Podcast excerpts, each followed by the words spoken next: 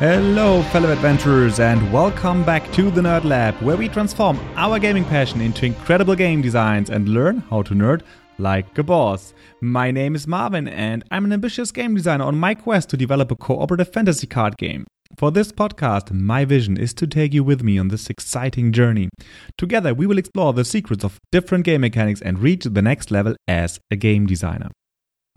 So, Today, we are going to talk about the Blue Ocean strategy. We started to talk about that already last week. And um, yeah, we dived a little bit into um, how the red ocean works in the gaming industry, and that um, yeah, you're competing with a lot of different games, and how you can incrementally improve your product in that um, in that market space that you are already in, for example. So that is especially important for uh, creating expansions or so, um, where you are already in a very saturated market. And we looked at uh, Magic the Gathering and how they, yeah, how they managed to um, create new kind of um, expansions for their game over and over again that are, um, yeah, still interesting and um, yeah, attracting attracting people. So how they are going to extend their design space um, step by step and um, yeah try to innovate um, in, yeah, let's say the space that they have available. But today we want to, um, yeah, look a little bit into the topic of creating a completely new blue ocean for your game. Okay, so let me briefly um, repeat what uh, red and blue ocean actually means. So um, that entire blue ocean strategy is kind of a business strategy that came out, yeah, several years ago. Um, it was it was hyped in the past. I think it is less hyped now, but um, I think it's a great tool um, to yeah to define innovative products and market segments. So um, it divides yeah the let's say the markets into two different markets. The first one is the red ocean, which is some kind of an existing market space where there are already um, yeah defined and accepted industry standards and boundaries. Um, and there's a lot of competition in the market. Um, that means the water is bloody red from all of the competitors and sharks that are fighting over the over the customers in that um, in that ocean. And um, yeah, growth and um, yeah profits in that market are yeah kind of limited or restricted to the to um, to the existing market boundaries. The blue ocean, on the other side, um, is defined by new market space, um, and uh, there is less competition in that market space, and competition is all almost irrelevant um, in a blue ocean because there are no competitors uh, there yet. So the customers really need to perceive your product as completely um, new, and um, it should be a bit of kind of difficult for them to to find a, another product that they can compare it to um, on the spot. Um, and in that market, there is, of course, there is significant opportunity for profitable growth because, um, yeah, there is uh, less competition uh, there in the market, and you also try to try to attract um, a lot of new customers to that market. So, um, yeah, while the red ocean really focuses on existing markets and thinks about how you can compete and beat the competition, um, or maybe also exploit existing demands on customer side. It is um, on the blue ocean strategy. It's really about identifying new markets and yeah, avoid competition by moving into the, those new markets and creating those new markets yourself. Um, so your goal is to need to you need to find some kind of unsatisfied demand in that area. And that's the goal for our session today. So, we are going to um, talk about the methodology and the tool and how you can use it to identify new blue ocean markets for your game. Um, and yeah, we want to do this in um, in several steps today. I think I defined five steps for that, um, and they are mainly about. Um, they will not cover the entire blue ocean strategy. Yeah, just to, to, to tell you that in the beginning. Um, they are more of, um, let's say, tackling the core concept of the of the methodology. And um, the goal is really to uh, to to teach today a little bit how to create a strategy canvas for um, for your game, and um, yeah, talk about four different actions that you can use to create value curves in that strategy canvas. So if that uh, yeah sounds kind of weird to you at the moment, no worries. We are going to dive into that um, in a second, and I'm going to explain um, it step by step so that you can um, use it for yourself. If you are interested to um, yeah to follow the steps um, and immediately apply it to your own game I would recommend that you download uh, the um, presentation that I've created for that. Um, it is just a simple, simple tool to um, guide you through the different steps that we are going to talk about today. It's nothing special. It's nothing that I invented. I just applied the tool to the or the methodology to the gaming industry and um, defined a few steps that I went through to um, yeah to define the market for um, for our game Mindbug. And um, yeah, I think this um, could help you to apply the methodology to for your game as well, or to you, your game as well. And um, yeah, if you want to um, download the presentation or get the link to the presentation, just uh, visit the website um, nerdlikeaboss.com slash blue ocean. That is nerdlikeaboss.com slash blue ocean. Or follow the link in the show notes, which will, um, yeah, point you directly into that uh, to that website that uh, will give you the link to the presentation. Okay, so now let's dive into the topic. So we want to define our blue ocean. How are we going to do that? The first step is to define your markets. And I say markets in plural because it's not only one market that we are going to look at, um, we are going to look at several markets. And um, this is our initial step. The main goal really is to yeah to define your target audience. And um, in case of game design, these different markets uh, for me represent game genres. And what I mean by that is that you should probably already have some kind of game genre in mind that you are uh, developing a game for. So that could be, um, I don't know, a strategy card game, how it is in my case. Or it could be, I don't know, it could be a, a tower defense game, or it could be um, a, a, a kids RPG game. I don't know. There are so many genres for game des- uh, for board games and card games. Um, you probably know best which one is um, the primary market you are shooting for. But that's not the only kind of market that you should have in mind when you design the game. There are also um, the other markets that are relevant to to look at. And th- those are the markets that your target audience might also be attracted by. So let's take the example of um, a strategy card game. Let's say we look at for example our primary market could be trading card games like magic or hearthstone or whatsoever.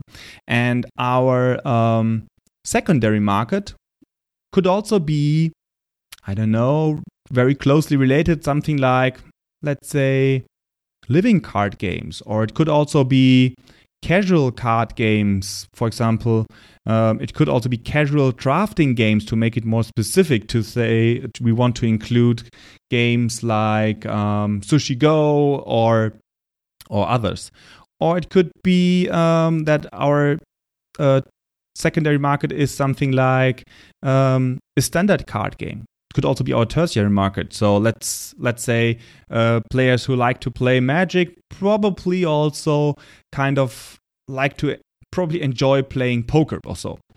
Okay, that is one way of doing that of identifying your primary, secondary, and tertiary market. So by looking at one kind of primary market you know really well and then think about what kind of games from other game genres um, do the typical players play also. But there are also other ways of identifying your three markets. Um, you could also think about um, two different kind of, kind of games and genres you would like to combine. Let's say I want to build a um, a strategy card game with um, kind of a puzzle game. Then your primary market would be strategy card games. Your secondary market could be puzzle games, for example, and um, yeah, and and so on. There's a, it, I mean, it's often the case that when people start designing games, they have two games in mind which they want to combine in some way. So um, that's also one of the reasons why I think you should have more than one market in mind when you uh, when you start to um, to work on the blue ocean strategy. But you could also look at um, it from another perspective. So not only looking at different game uh, genres, for example, not only looking at um, alternative uh, games, you could also look at completely alternative industries for example you could your secondary market could be i don't know let's say movies or so um, or specific kind of movies because um, yeah instead of playing a game your customers could also i don't know go to the movies also um, it should make sense to some degree. So the the products services or markets you compare should be kind of uh, complementary. Yeah so there should be some relation um, between them but you could also um, look across the the, the the chain of buyers or look across the time. So um, let's say when someone plays a strategy card game, there are also um, other things that um, those buyers might buy around those uh, th- this product. So, for example, it could be that they buy kind of sleeves or um, kind of specific storage um, uh, packages for for the game to to make it easier to play the game. Or um, there could be the the secondary market because uh, the cards have some kind of value. They are trading cards, and um, there is a secondary market where those players uh, trade those cards with other players or sell those cards. So, all of that could be areas that you add as your primary, secondary, and tertiary market.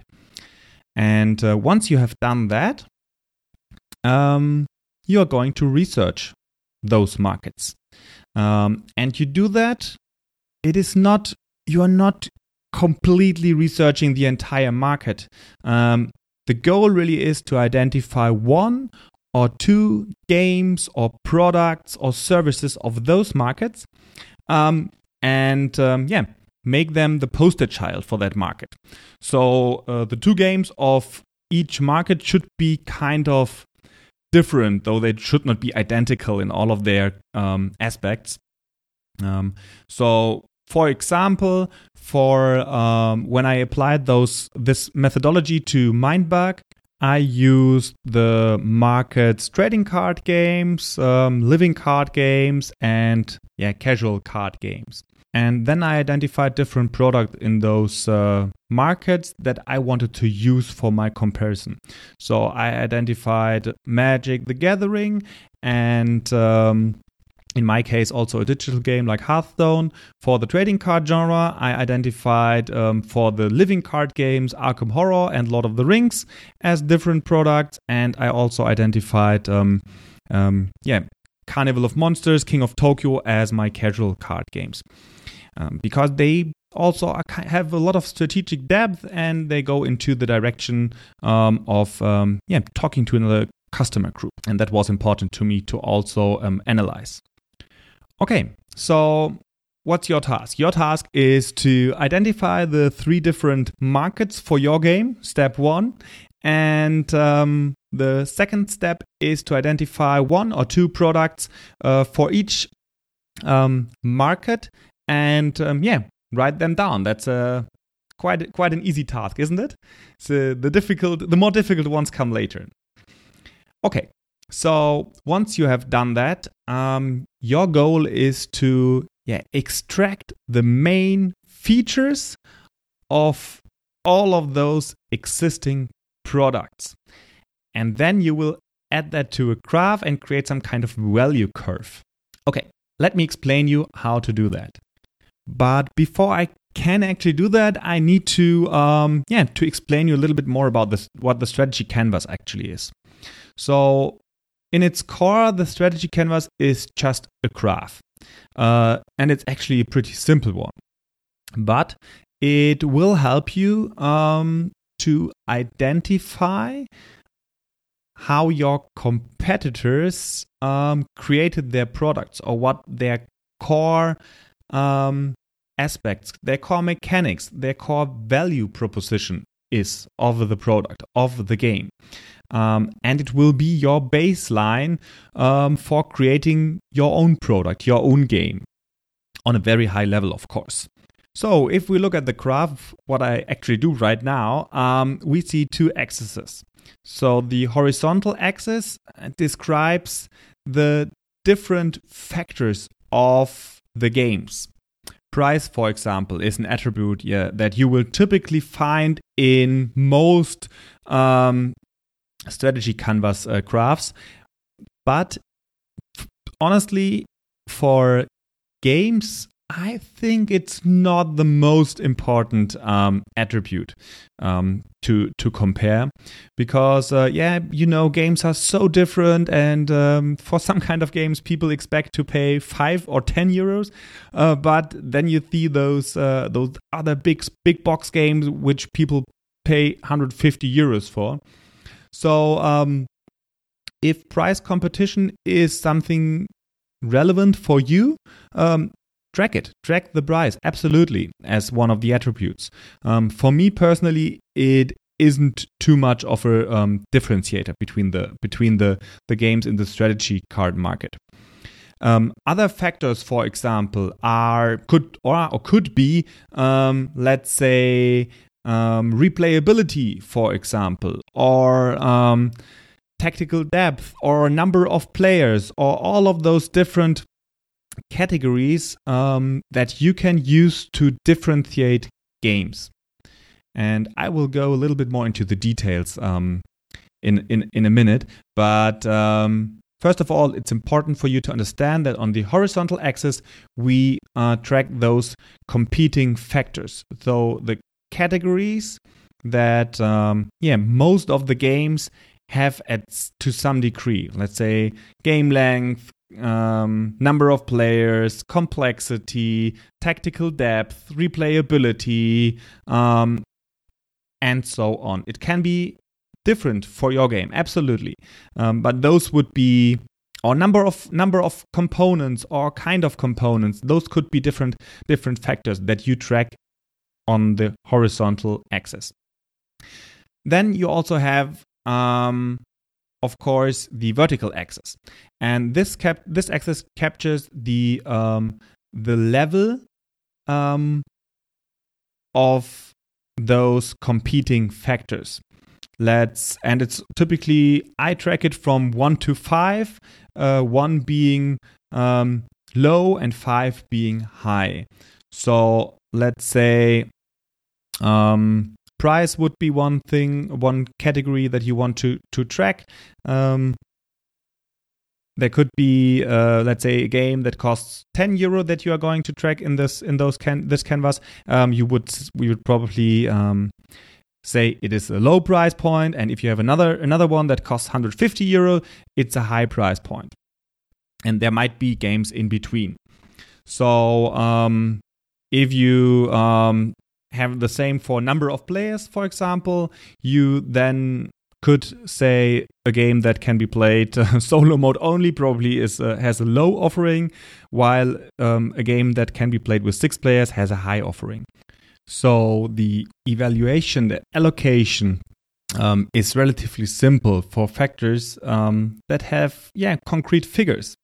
But what about something like replayability, which is more like a I don't know, personal feeling or so. Maybe it's not exactly a personal feeling, but um, I think you get what I, what what I mean. It's not something you can you can measure in numbers. So um, the goal really, uh, when you do those, um, so interpretation and allocation and evaluation of the different factors, it's not super important to um, to have some kind of precise number to to track. It's also fine if it is based on your personal evaluation. Of course, it's better to have some kind of uh, independent reviews that you could use. For example, uh, when it comes to complexity, you could use um, something like the board game geek uh, weight or, or so. That could be something that uh, could be relevant to. Um, yeah, to, to, to add here and gives you some kind of number you can track on the uh, vertical axis without um, yeah without having to do the evaluation yourself. Nevertheless, it's uh, something that you, that you do personally, and you shouldn't spend an incredible amount of time to um, to decide whether something is uh, now on uh, the four point scale or five point scale. Doesn't matter too much. It's more to identify on a high level the value curve of a product. Okay, and that is your task now for um, yeah the different um, games or product that you identified in the last step, you now are going to um, yeah draw that um, that strategy canvas. You do that in in one graph, and each game is um, is one line in that graph, and um, all of the different categories or offerings or attributes of those products that you defined is some kind of dot in those in this graph. And when you come when you combine those different uh, dots in the graph you get a value curve per product. I hope this is uh, uh, you can follow me because it's kind of difficult to explain without um, without showing it the goal really is to um, yeah to explain how the product um, yeah delivers kind of benefit for the customer and um, yeah, you feel free to add or remove different attributes that you defined um, when you come to the next product or so. That is absolutely fine during the process. That this uh, list on the horizontal axis that it grows and decreases. When it comes to numbers of different factors that you should come up with and try to track, um, I would recommend something like below 10 also, um, maybe even five. Um, if you have more, you should try to streamline them and simplify because um, one of the biggest advantage of this canvas is that it visually shows you the differences between different products. Um, and um, this will work better if you have less um, attributes. And once you have done that, you have probably um, a good overview of the market. Yeah, I mean, although this canvas does not contain every game in the market, the games you have chosen previously, um, they should probably represent their markets. Um, yeah, and that's probably the reason why you should already have a good idea of the market once you have finished this this step. And um, yeah, what you can see if you think about different kind of games, um, they will be looking really, really similar to the curves that you have already um, created in the graph. Because most of the games in those markets are just incremental improvements or not not always improvements. They just do something a little bit different just a tiny thing a little bit different. But in in their core they are pretty similar to already existing games. And um, yeah that's why most of the games are in a red ocean. Let's look at a game like Magic the Gathering, for example, as we have used it in the past. Um, so the strategy canvas that I've created um, has only um, yeah five five attributes at the moment, and those attributes are complexity, uh, game length, replayability, fairness, or let's call it uh, the independence of luck, um, and tactical depth. And um, if we look at Magic, for example, I would say say they have um, it is a very complex game. I gave it a five. I know there are other more complex games out there, and um, um, but for the kind of uh, games that I have here in my little um, analysis, it is definitely one of the most complex games. So I gave it a five, um, rating of five. Uh, game length, I gave it a kind of three, three, three to four. Um, games can be very long; they can be very short. There's a, a huge variance between uh, in the game lengths of those games, um, but they are rather long. Um, then we have uh, the replayability.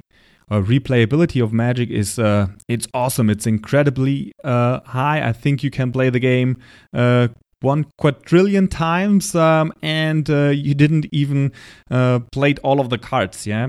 So replayability is super high. It's uh, it get, it has a 5 as well. Then we come to um, to fairness or the independence of luck. And um, i would say this is uh yeah I, I gave it a 1 because uh, I mean you can get mana flu- uh, screwed, you can get mana flooded, um, you can uh, literally win the game just from the top of your deck because you you drew the the, the, the perfect card in the end. So um, I gave it a, a, a, low rating on that. Um, if you compare it with chess, for example, where um, yeah you have almost no luck involved um, or no luck uh, at all. Um, and then the last point was uh, tactical depth, um, which I think Magic is absolutely great at. Uh, they have a huge um, um kind of combination possibilities between the different cards, and uh, you have a lot of uh, things to uh, think through in your turn, in your opponent's turn. You have a lot of interaction, which could have also been a good a good thing to to to, to measure and to track um, as an attribute.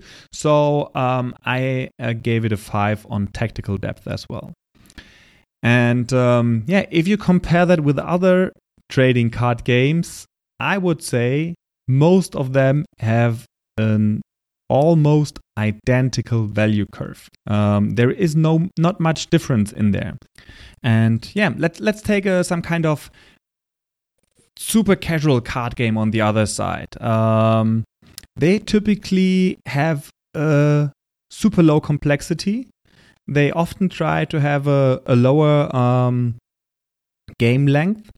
They um, have also a lower replayability oftentimes because they have less complexity. Um, they are um, yeah that, that kind of depends on the on the on the game I would say. Um, they can have luck involved some have some haven't. So that kind of depends on the on the game that you choose to to analyze. Um, and they often have not the same level of tactical depth that um, a ccg like magic brings to the table. Okay but i think you understood um, how to create those different value curves for the existing products that you want to analyze and um, yeah, that brings us to the to the next step, and that's probably the most interesting one because we are now creating new value curves, um, and we try to identify blue oceans now. And um, in order to do so, you have four tools at hand, and those tools are kind of let's say questions you ask yourself in order to create new value curves.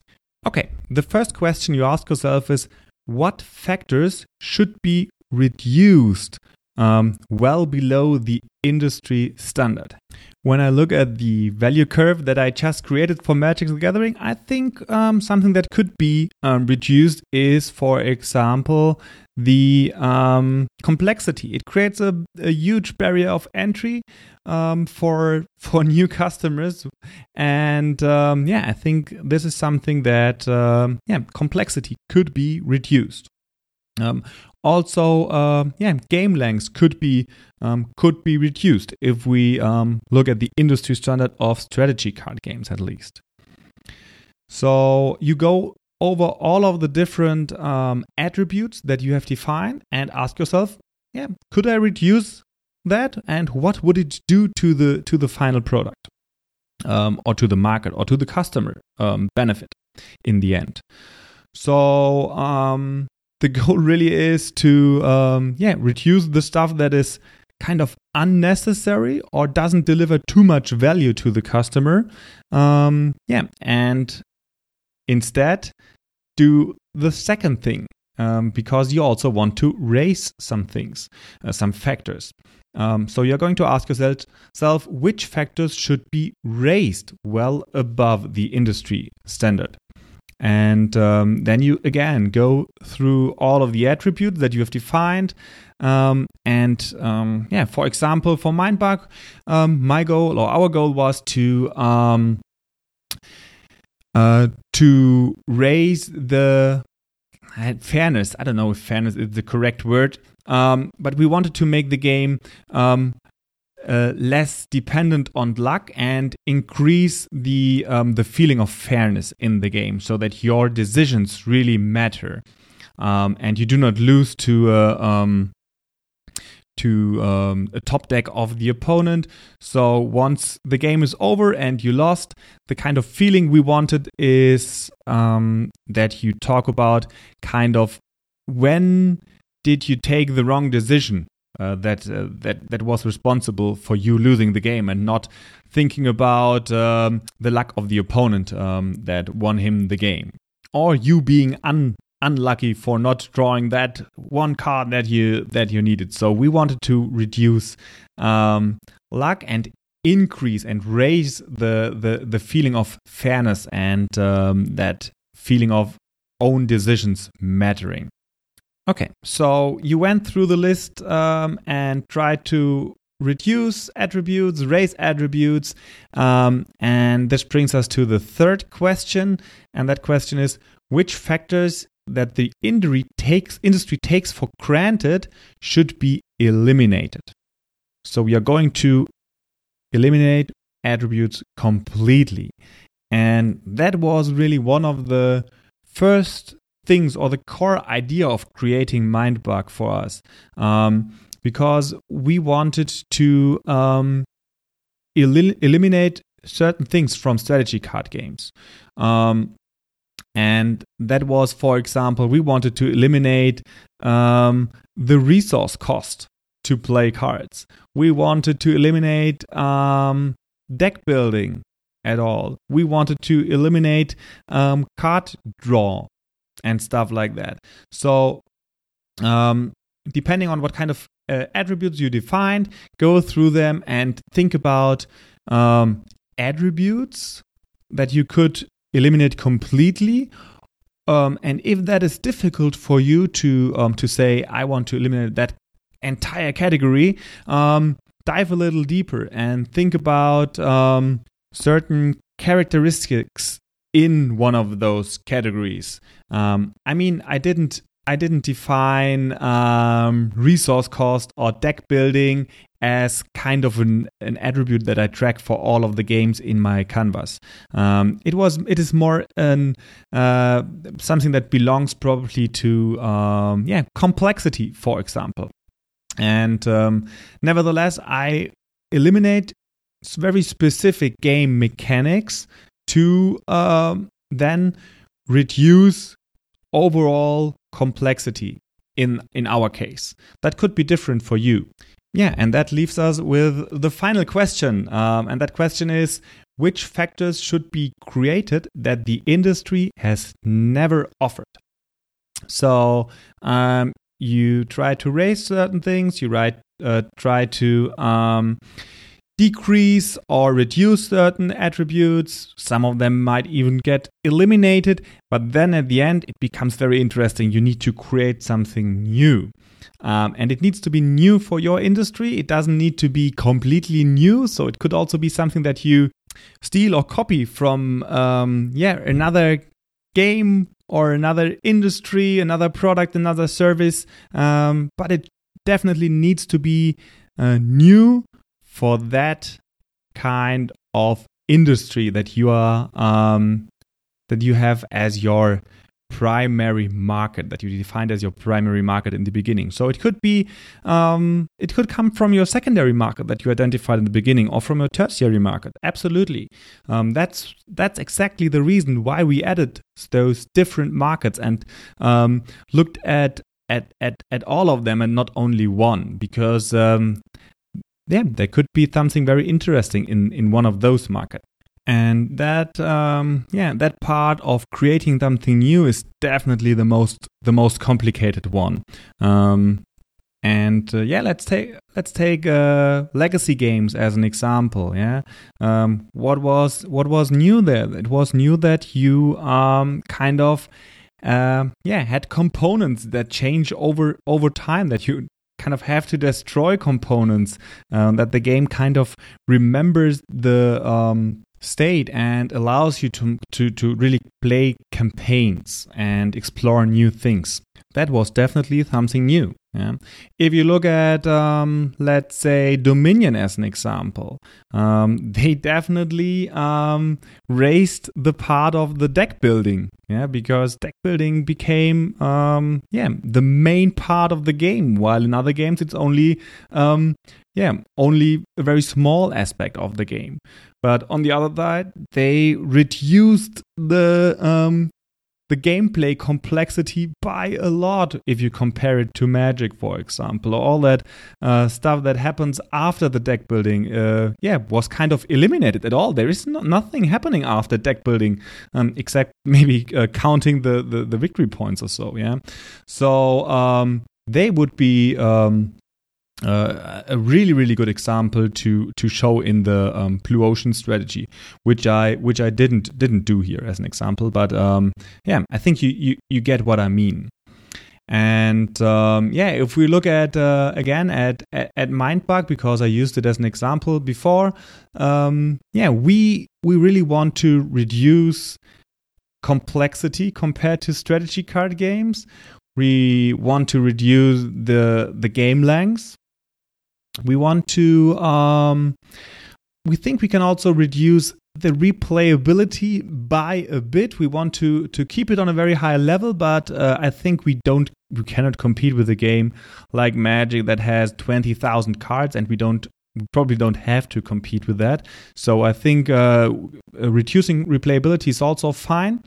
We definitely want to raise the fairness of the game, the feeling of uh, yeah uh, that the own decisions really matter all of the time, and we want to um, want to have the same tactical depth. And um, yeah, that is definitely our biggest challenge um, that we had uh, by reducing the complexity massively and um, having the same kind of depth in the end. And in order to do so, we also had to to create something new. And in our case, that is, um, yeah, the mind bug, which, which, which is kind of a, a new mechanic I haven't seen uh, before in any other game. And um, yeah, it creates these very interesting mind games uh, in each in each turn. It kind of uh, adds all of this this interaction um, but keeps complexity very low. And um, yeah, that is kind of the value curve that we have created with um, with with the mind bug. Um, there's a little bit more to it. It's just uh, the super high level um, that I wanted to share today today as an example of how uh, such a value curve could look like. And um, in in this step of creating the value curve you could uh, play around with different with different value curves. It's not the goal to create one value curve um, and then that's it. You can easily create five value curves and then um, think about what it would mean. Um, what would would it would it be uh, to have a uh, a super complex game with a, a, super low game length and no replayability, or I don't know. Yeah, um, create these different curves. Think about how they um, they could look as a game, and then create the mechanics for the game afterwards. So. Um, I'm a big fan of this uh, methodology to identify um, blue oceans, to identify um, maybe new options, new things to combine to create new value propositions uh, for your customers in in the game. I hope that was kind of uh, interesting for you today. Um, let me summarize the, the process in a minute or so. As a first step, you identify uh, your primary, secondary, and tertiary market. Then you think about different uh, games, products, or services in those three markets, maybe one or two of each. Uh, and once you have done that, you um, yeah extract the main features, the main product attributes of those different products and services, and um, yeah, put them into the strategy canvas um, to create the value curves for the different products you identified. Yeah, and once you have done that, you think about what kind of um, attributes um, of main features could be eliminated.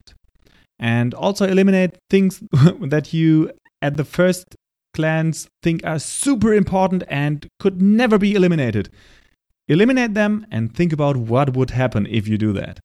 And um, then you could also you also uh, think about the attributes that can be reduced, the attribute that can be raised, and um, new attributes um, that you can create for your product. And yeah, once you have uh, played around with different with different value curves um, and analyze them which of the the curve that you have created um, is looks the most promising and um, yeah use them as a as kind of your guiding star to um, to create your product, your game, because um, yeah, this is a, a very high level um, strategy that can help you to um, yeah to identify an area that has not been um, yeah marketed by other by other companies by other publishers so far um, and it will help you to create new innovative products and identify customers, new customers, um, yeah, that that could be interested in in your game. So. I really hope you enjoyed that episode. And um, yeah, if you have any questions, please feel free to reach out. And um, yeah, if you want to um, get the slides that highlight this process, you can uh, get them by clicking on the link in the show notes or uh, visit nerdlikeaboss.com slash blue ocean. Until next week, keep swimming in the blue ocean and nerd like a boss. Goodbye.